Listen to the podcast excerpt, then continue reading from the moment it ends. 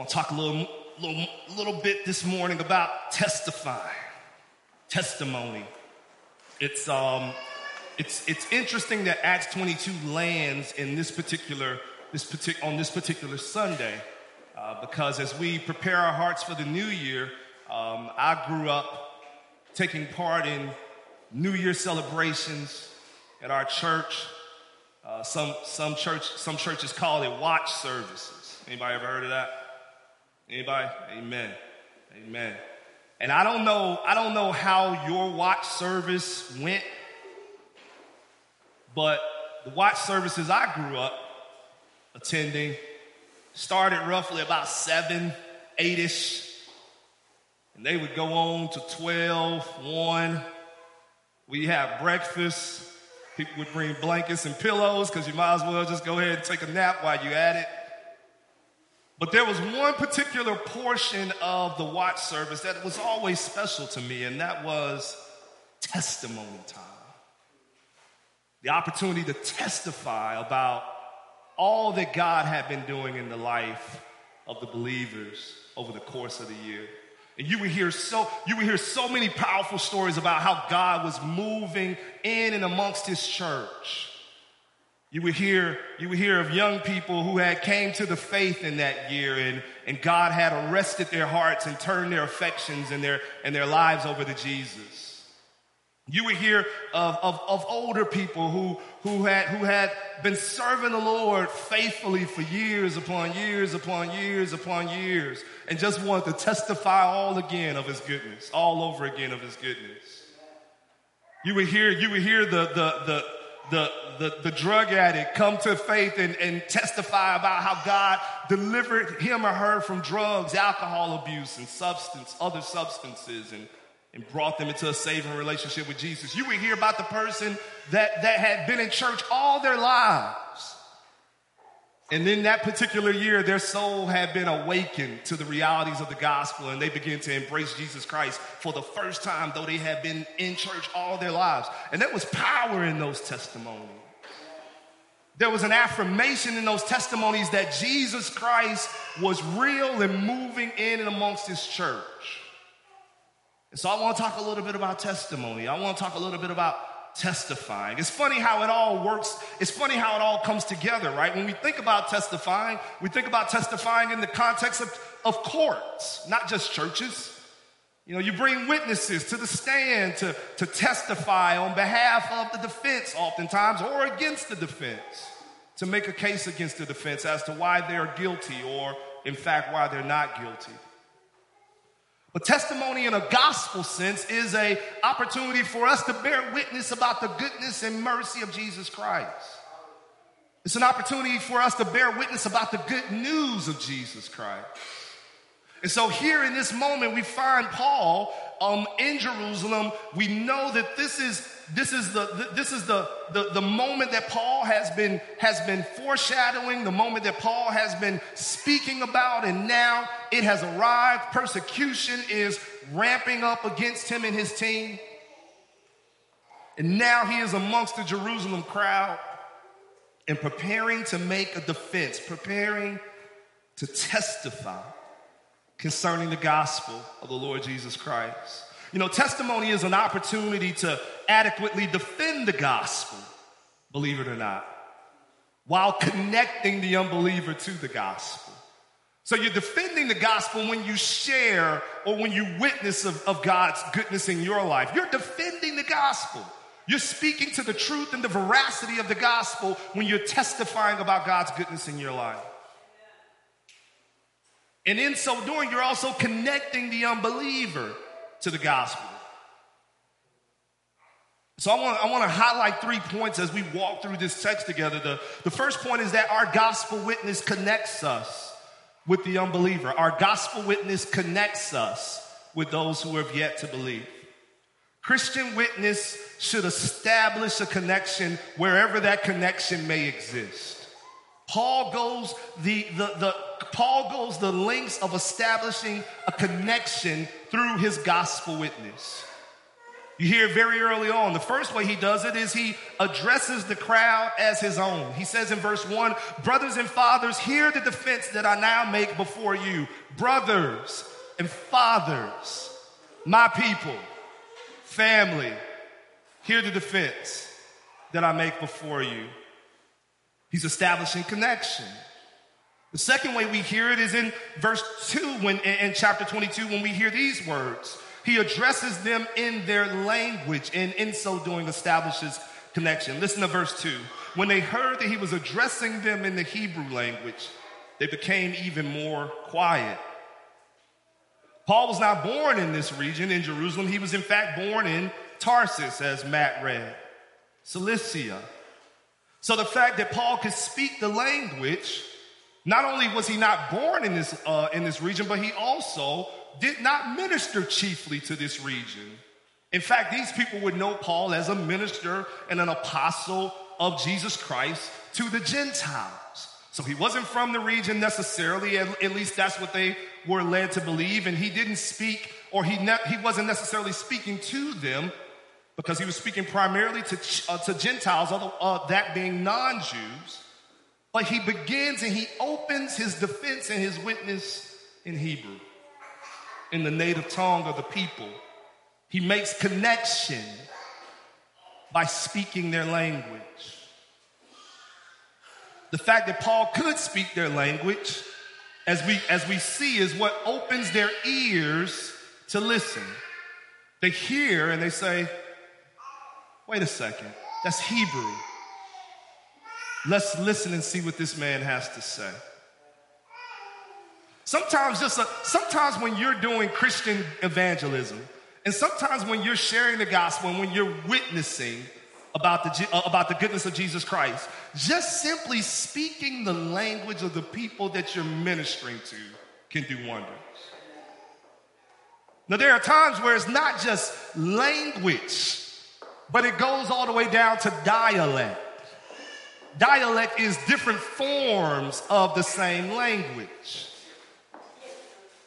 You see, folks in New York City can tell somebody is from Vicksburg, Mississippi the moment they open their mouth, and vice versa. Our dialects are different. And based on the reality of our dialects, we establish connection. You can be in Washington, D.C., and on the, and on the metro rail, and somebody can start talking in that southern twang. And you say, well, where, brother, where are you from? Sister, where are you from? And you immediately establish a connection. You sit down with each other and you, you start having conversations with each other. Why? Because language is an opportunity for us to connect with one another. Amen? And so this is what's happening here in this text is that Paul is speaking their language and immediately their ears are perked to hear the words that he's speaking. Amen? But it's not just, it's not just the fact that he is speaking the language, but he is speaking the language as one who has experience with the people. See, I'm not talking about speaking a language in order to gain uh, a gain an ear when you don't have really any personal experience with the language itself. This is what I don't mean. I don't mean for you to come up to somebody in the hood and say, "Hey, brother," when you have no experience or connection to the hood itself. Does that make sense? That becomes offensive. And so Paul's connection to the language of Hebrew is not just him saying, let me just try to speak it in order to gain an ear, but it actually connects him to the people themselves. They hear the language and they hear his heart as well. Are you tracking with that? They say, wait a second, this guy has connection with us. Paul's ability to speak their language says, I'm connected to you I know your lives. I know your experiences. I know you. But there's another way that Paul connects with the unbelievers here in this crowd. He connects by addressing them with his religious and cultural background. Paul digs into his past to, to make a connection with these unbelievers present. He says in verse 3, look with me in verse 3, it says, I am a Jew born in Tarsus in Cilicia, but brought up in this city, educated at the feet of Gamaliel, according to the strict manner of the law of our fathers, being zealous for God. As all of you are this day, I persecuted this way to the death, binding and delivering to prison both men and women, as the high priest and the whole council of elders can bear me witness. From them, I received letters to the brothers, and I journeyed toward Damascus to, the, to take those also who were there and bring them in bonds to Jerusalem to be punished. Paul, in this testimony, wants to start his defense by making it very clear everything that you're thinking about me and those who are with me, who are now claiming Jesus Christ as Lord, I have thought it too. Everything that you're thinking about me, I have experienced it too. I've been where you are. I know exactly how you feel. I was you at one point in time. Yes, I was born in Tarsus, but I was raised and educated here in this town, in this city, in Jerusalem. I was one of you. I was educated in the, in the Jewish religious faith. I was educated in his customs. I was educated in his law by the greatest of teachers, Gamaliel. I was educated in accordance to the strictest portions or the strictest manner of the law as a Pharisee. And I was zealous. I was fiery. I was on fire for this thing. Passionate for God, passionate for his laws. How passionate you act? So passionate that I was going from place to place looking for these blasphemers, otherwise known as Christians, and throwing them in prison and signing off on their death certificates when they would be stoned in the streets. There's a popular saying in the African American community, and maybe it's popular in your own context, and it's this never forget where you came from. It's a saying that's usually shared with someone who, who is on the ladder to success, whose potential is high to be successful in life. And, and, and as they are making their way onto a more prosperous life, it is often intended as an encouragement to not let the success create an arrogance in them that causes them to forget their humble beginnings, that causes them to forget the people who made this success or that success possible It's an effort to help them not forget the people that they are leaving behind as they push forward in success. Well, I think the saying is an appropriate one oftentimes for the Christian life as well. Christians never forget where we've come from. Or to say it another way, Christian never forget where God has brought you from. Our ability to reach back to our past increases our likelihood for connection with those who remain in the past. Our ability to reach back to who we were increases our likelihood to make connection to the people who don't know Jesus. One of the great failures of the Christian witness in this life is Christians become so far removed from who they used to be that they have no ability to make connection to the people who still are what they used to be. Sit around in our coffee tables, scoffing at the sinless, sinful culture around us. Man, you remember how hard you used to club? Did you forget that? You, do you remember how hard you used to go? Scoffing at people committing adultery. Do you remember how many women you used to chase? You remember that? Scoffing at the language. All oh, these people are just so coarse and, oh, oh, can't believe some of the things they say. Do you remember how potty your mouth was? Are you kidding me? It's when we forget who we are and when we, it's when we forget who we were that we lose the ability to reach the people where they are.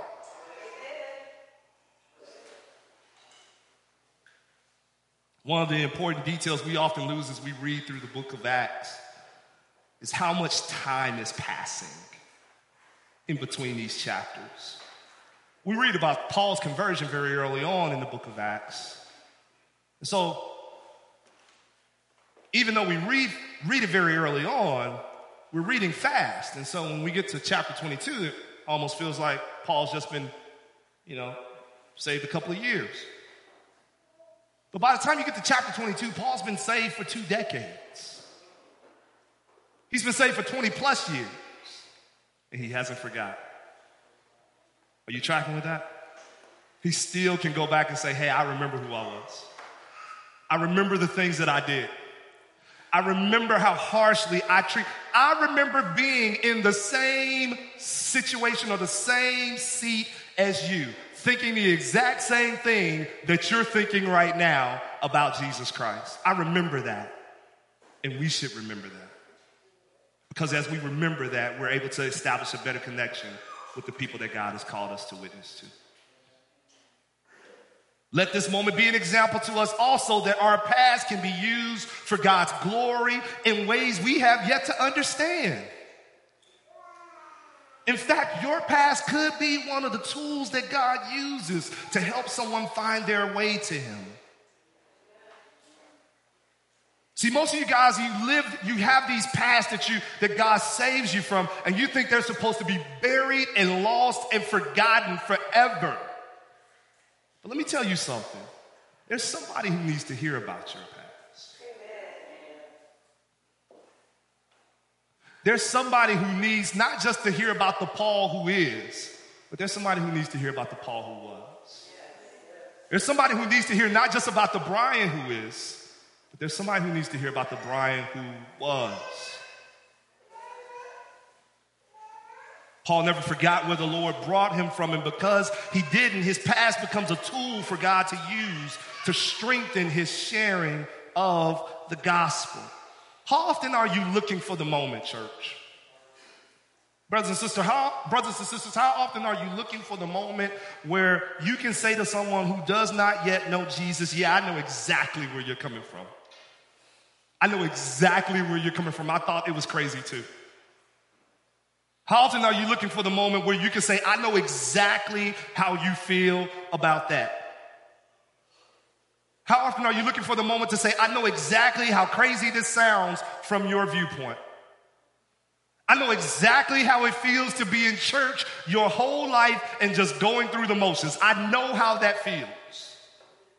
I know how it feels. I know how all, how new all of this feels. I remember stepping foot in the church for the first time, having never been in the church, having never grew up in the church, and then I stepped in the church and how weird it felt. I, I know exactly how you feel. I know exactly how you feel trying to wrestle with that sin that doesn't seem to want to let go. Man, I got sin in my life that I'm still wrestling with, but there's been some sins that I've won victory over. But man, I know exactly how hard it is because I wrestled so hard trying to see the Lord deliver me from that. So I know exactly how you feel. How often are you looking for those opportunities to share that? Here's the point in gospel witness, the Lord can and oftentimes will use all of you, not just the you in the now, but the you back then. He will use that you for his glory. He'll use the dialect that you've learned over the years, the dialect, the slang that you may be embarrassed to speak in in public company. He'll use that to make connection with somebody who does speak it. He'll use the customs and the traditions that you've inherited in your life. He'll use your past behaviors. He'll, he'll use all of you. The whole story of you has potential to be used for the sake of building a bridge to the gospel. But notice what happens in verse 6 a shift happens, a shift from what used to be to what now is. Paul moves his defense from here's how we are so much alike to here's how we differ from one another. Because Christian witness can't simply be about how we are alike. It has to include how we are different. Which leads to the next point. Our gospel witness separates us from the unbeliever. Our gospel witness connects us to the unbeliever, but our gospel witness separates us from the unbeliever. The very essence of the faith tells us that something in us changes. Scripture tells us that if any man be in Christ, he is a new creature, new creation. The old has passed away, and behold, the new has come. At the heart of the gospel is the message that when Jesus saves us, we are forever changed. And in this very important sense, we are no longer like the world. And so, in one sense, we are connected, but in another sense, we are separated. And this is where that line is drawn. The line is drawn at Christ empowered, Holy Spirit empowered change. Paul captures that in the back half of his testimony as we read it. In verse 6, it says, As I was on my way and drew near to Damascus, about noon, a great light from heaven suddenly shone around me. And I fell to the ground and heard a voice saying to me, Saul, Saul, why are you persecuting me? And I answered, Who are you, Lord? He said to me, I am Jesus of Nazareth, whom you were persecuting. Now those who were with me saw the light, but did not understand. The voice of the one who was speaking to me, uh, I'm sorry, did not understand the voice of the one who was speaking to me. And I said, What shall I do, Lord? And the Lord said to me, Rise and go into Damascus. And there you will be told all that is appointed for you to do. And since I could not see because of the brightness of that light, I was led by the hand by those who were with me and came into Damascus. Paul's point I was just like you. I shared your heritage, I shared your zeal and your passion, I shared your customs, I shared your law, I shared your language. I shared your doubts when it came to Jesus and this Christianity thing. I shared your hatred for it. I, heard, I shared your passion to persecute those who walked in it. But then something happened. Then something happened. For Paul, this change is layered across several days and, and, several locations. It's on the road to Damascus, and Jesus arrests him on that road with a blinding light and speaks directly to him, exposing his sin of persecuting the one true living God by persecuting his church. He solidifies to Paul that he is indeed the resurrected Savior, and he sends Paul to Damascus for further instruction. And there, Paul meets a man, Ananias, and this man, Ananias, and, is, is a man who, who begins to work with Paul. But before we even talk about Ananias, let me just make one quick point about a, a, a, a contradiction, quote unquote, that you see in verse 9. Sometimes when you talk to people that are, um, that are trying to debunk the Bible, they'll bring this particular verse out.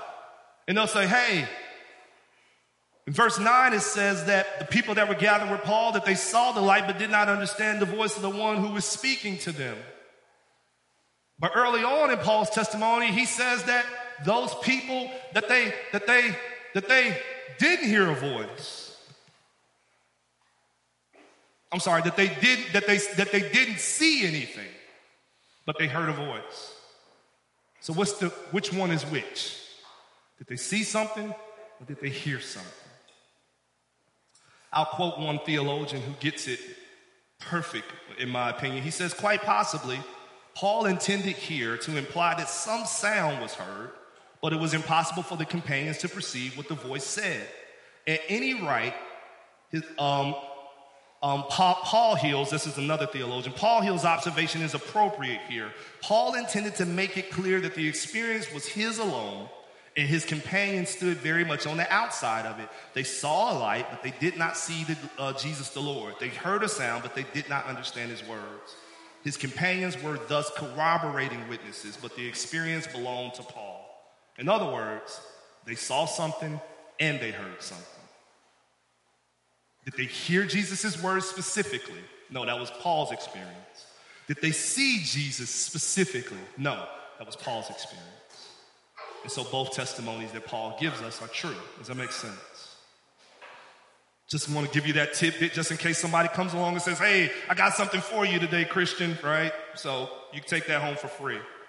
But verse 12, when you see Ananias, Ananias, it, it, reads, he's a devout man according to the law, well spoken of by all the Jews who lived there, and came to me standing by me and said to me, Brother Saul, receive your sight.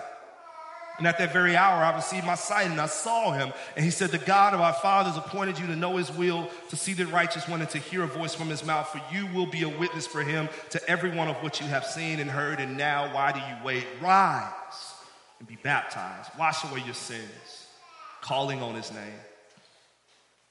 Paul highlights Ananias' goodwill with the Jews to strengthen his defense. He says, You know this man, and he's well respected in your community, right? And then he begins to go on and describe what this man means to him and his, and his experience of salvation. He says, It was this man who declared that Jesus Christ was the righteous one. It was this man who, who, who, um, who declared that Jesus Christ was anointed by God the Father in accordance to the will of God. It was this man who was the one that bore witness to my baptism and my transformation. It was this man that God affirmed the truth of the words of this man by healing me and bringing sight to my eyes through this man. Paul is saying, I was like you. I thought like you. I acted like you. I doubted like you. I persecuted like you. But then something happened. Jesus showed up and he changed me. See, a gospel witness connects to the unbeliever, but a gospel witness without a line of separation is an inadequate picture of the gospel. When Jesus comes, we should no longer be the same. Most of our testimonies won't be like Paul's, but they should never be absent of distinction. Do you understand that? Your testimony has a line of distinction that says, Yes, I was, but now I am. It has that line, and you must draw it. One old hymn captures the heart of this truth perfectly, moving our gospel witness from the bondage of the past without Jesus to the freedom of our present with Jesus. This is the, this is the words of the hymn. You know it well. Shackled by a heavy burden, neath the load of guilt and shame, then the hand of Jesus touched me and I am no longer the same. He touched me. Oh, he touched me. And oh, the joy that floods my soul. Something happened and now I know he touched me and made me whole. As you look over the story of your salvation, what story do you have to tell of Jesus touching you? How can you testify to what, not just who you were, but what has changed in your life to make you who you are? In what ways is the truth and the veracity of the gospel held up by the change that God has rendered in your life? You know, sometimes the gospel is defended just simply by the change in you. There are some people in your life that know the gospel to be real for no other purpose but you. They're like, I remember who that dude was. I remember who that lady was. She is not the same. Something has happened. Folks, your lives are defenses of the gospel. How many of you can say with Paul, Yes, I was a blasphemer, but he touched me? Yes, I was one that was trying to earn my way into heaven with all of my good works and my own righteousness, but he touched me. Yes, I was a drunk. Yes, I was an addict, but he touched me. Yes, I was just going through the motions of religion, attending church, but feeling nothing towards God. But he touched me. I once was, but because of the grace of God, through Christ Jesus, I now am. This is a part of our gospel witness. And so our gospel witness connects to the unbeliever, our gospel witness separates from the unbeliever, and lastly, our gospel witness offends some unbelievers. As we draw to a close, what we find in the last part of this text is not the ending we might be wishing for, and especially in light of Paul's excellent defense of the gospel and his excellent defense of his own life being impacted by that gospel. The train begins to slip off the tracks in verse 22. When you look there with me, it says, Up to this word, they listened to him. Up to this word, they listened to him. We'll talk about that word in a second. Then they raised their voices and said, Away with such a fellow from the earth, for he should not be allowed to live. Up to this word, they listened, and now they're like, Kill this dude. And as they were shouting and throwing off their cloaks and flinging dust into the air, tribune ordered him to be brought into the barracks, saying that he should be examined by flogging to find out what they were shouting against him like this. But when they had stretched him out for the whips, Paul said to the centurion who was standing by, Is it lawful for you to flog a man who is a Roman citizen and uncondemned? And when the centurion heard this, he went to the tribune and said to him, What are you about to do? For this man is a Roman citizen. So the tribune came and said to him, Tell me, are you a Roman citizen? And he said, Yes. And the tribune answered, I bought this citizenship for a large sum. Paul said, But I am a citizen by birth. And so those who were about to examine him withdrew from him immediately. And the tribune also was afraid, for he realized that Paul was a Roman citizen and that he had bound him. Let me share something real quick about gospel witness. Gospel witness is logical and reasonable. It's whimsical and wise. In other words, Paul, Paul is not here, you know, eh, he's not running in without, without thinking, without, without exercising insight, without exercising strategy. So here's this moment where he's about to get beaten. He pulls this Roman citizen card. He says, wait a second, you guys gonna beat a Roman citizen without, without, without due process? And they say, wait a second, I didn't even know you was a Roman citizen. And then they begin to go through the exercise, and no, and, and, Scripture doesn't really articulate how Paul is born into Roman citizenship. Maybe his father's Roman uh, Roman citizen. Maybe there's some other means by which he's a Roman citizen. But nevertheless, he is a Roman citizen, and thus he cannot be punished without due process. so they say, okay, well, hold on, we need to put the, put the pause button on but that's just a point to say that even though he is articulating his witness, he is still articulating his witness with logic and reason and wisdom and strategy. Does that make sense? Well, let's talk a little bit about just what actually happened to cause the train to slip so far off the tracks where now this man who had a captive audience is being, is being um, shouted at and threatened. Paul's ability to speak their language gains him a hearing with the people. And he begins to testify of all God's grace through Christ. And all is going well. And then Paul shares the details of a vision that he had. And that's what happens in verse 17. It says, When I returned to Jerusalem and was praying in the temple, I fell into a trance and saw him saying to me, Make haste, get out of Jerusalem quickly, because they will not accept your testimony about me. And I said, Lord, they themselves know that in one synagogue after another I imprisoned and I beat those who believed in you. And when the blood of Stephen, your witness, was being shed, I myself was standing by and approving and watching over the garments of those who killed him. And he said to me, Go, for I will send you far away to the Gentiles. I will send you far away to the Gentiles, is what lit the match. Hold on, Paul. You telling me that the Gentiles deserve this salvation? And we don't deserve this salvation? Children of Abraham, born and bred Jewish? Our God is the God of Abraham, Isaac, and Jacob. We serve the one true and living God. You mean to tell me that that that the Gentiles deserve this, but we don't deserve it? You mean to tell me that this is even true? That Jesus is worthy of our worship sets the match or sparks the match, sparks the flame. And they go from listening to saying, kill him. But let me share something with you. The gospel carries inherent offenses. The gospel is littered with offenses. There's offenses all in the gospel. It's just woven into the gospel fabric. Offense, offense, offense, offense. There's all, there's all sorts of opportunities for people to get upset, get mad, get angry, and reject it. And so your gospel witness can build connection.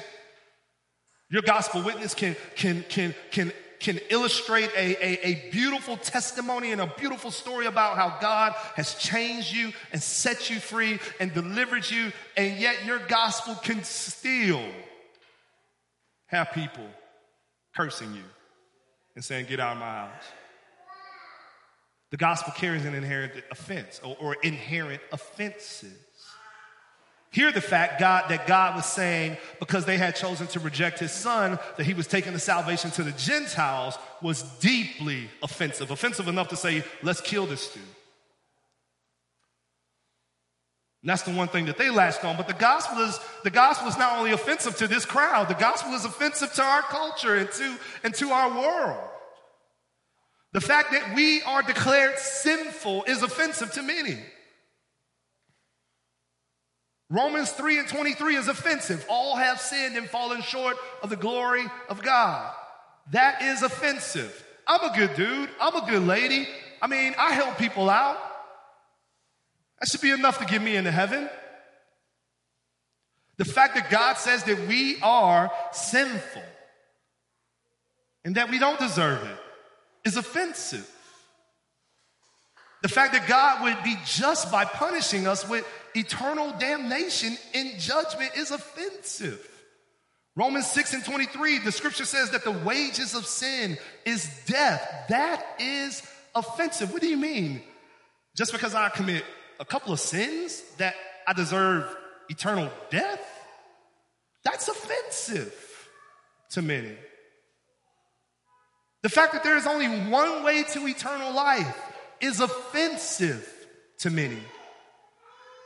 Jesus declaring in John chapter 14, verse 6, I am the way, I am the truth, I am the life. No man can come to the Father but by me is offensive to many.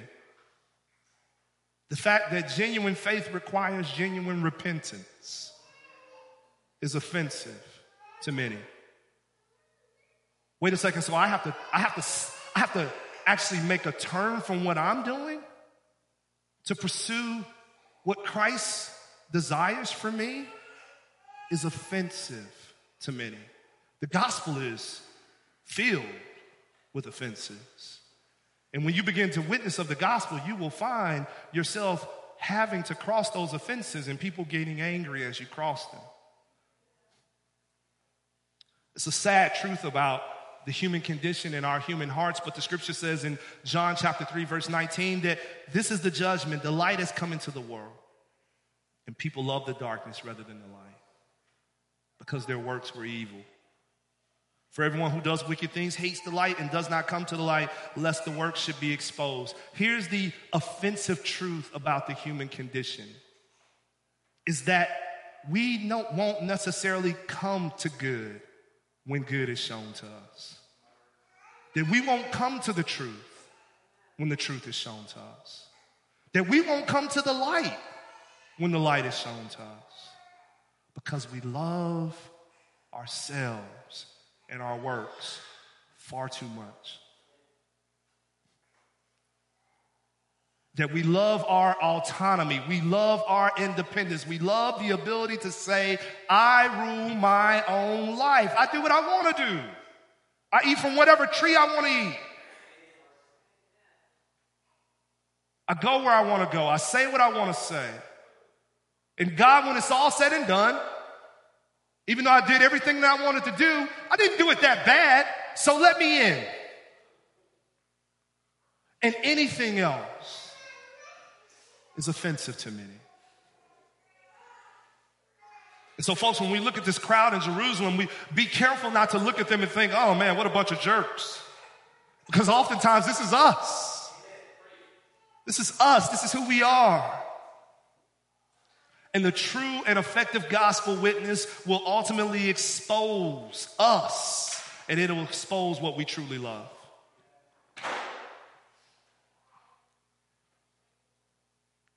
I remember as I was, it was one moment I had a, a group of brothers that I was walking through scripture with and on, on a routine basis and just kind of discipling.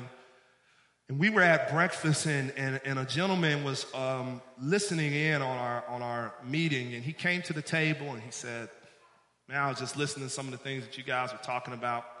And um, man, I tell you, y'all talking about some heavy stuff. And I was like, Yeah, man, you, you're more than welcome to sit down and sit down and hang with us and listen, listen to some more. And we happened to be talking about forgiveness that day.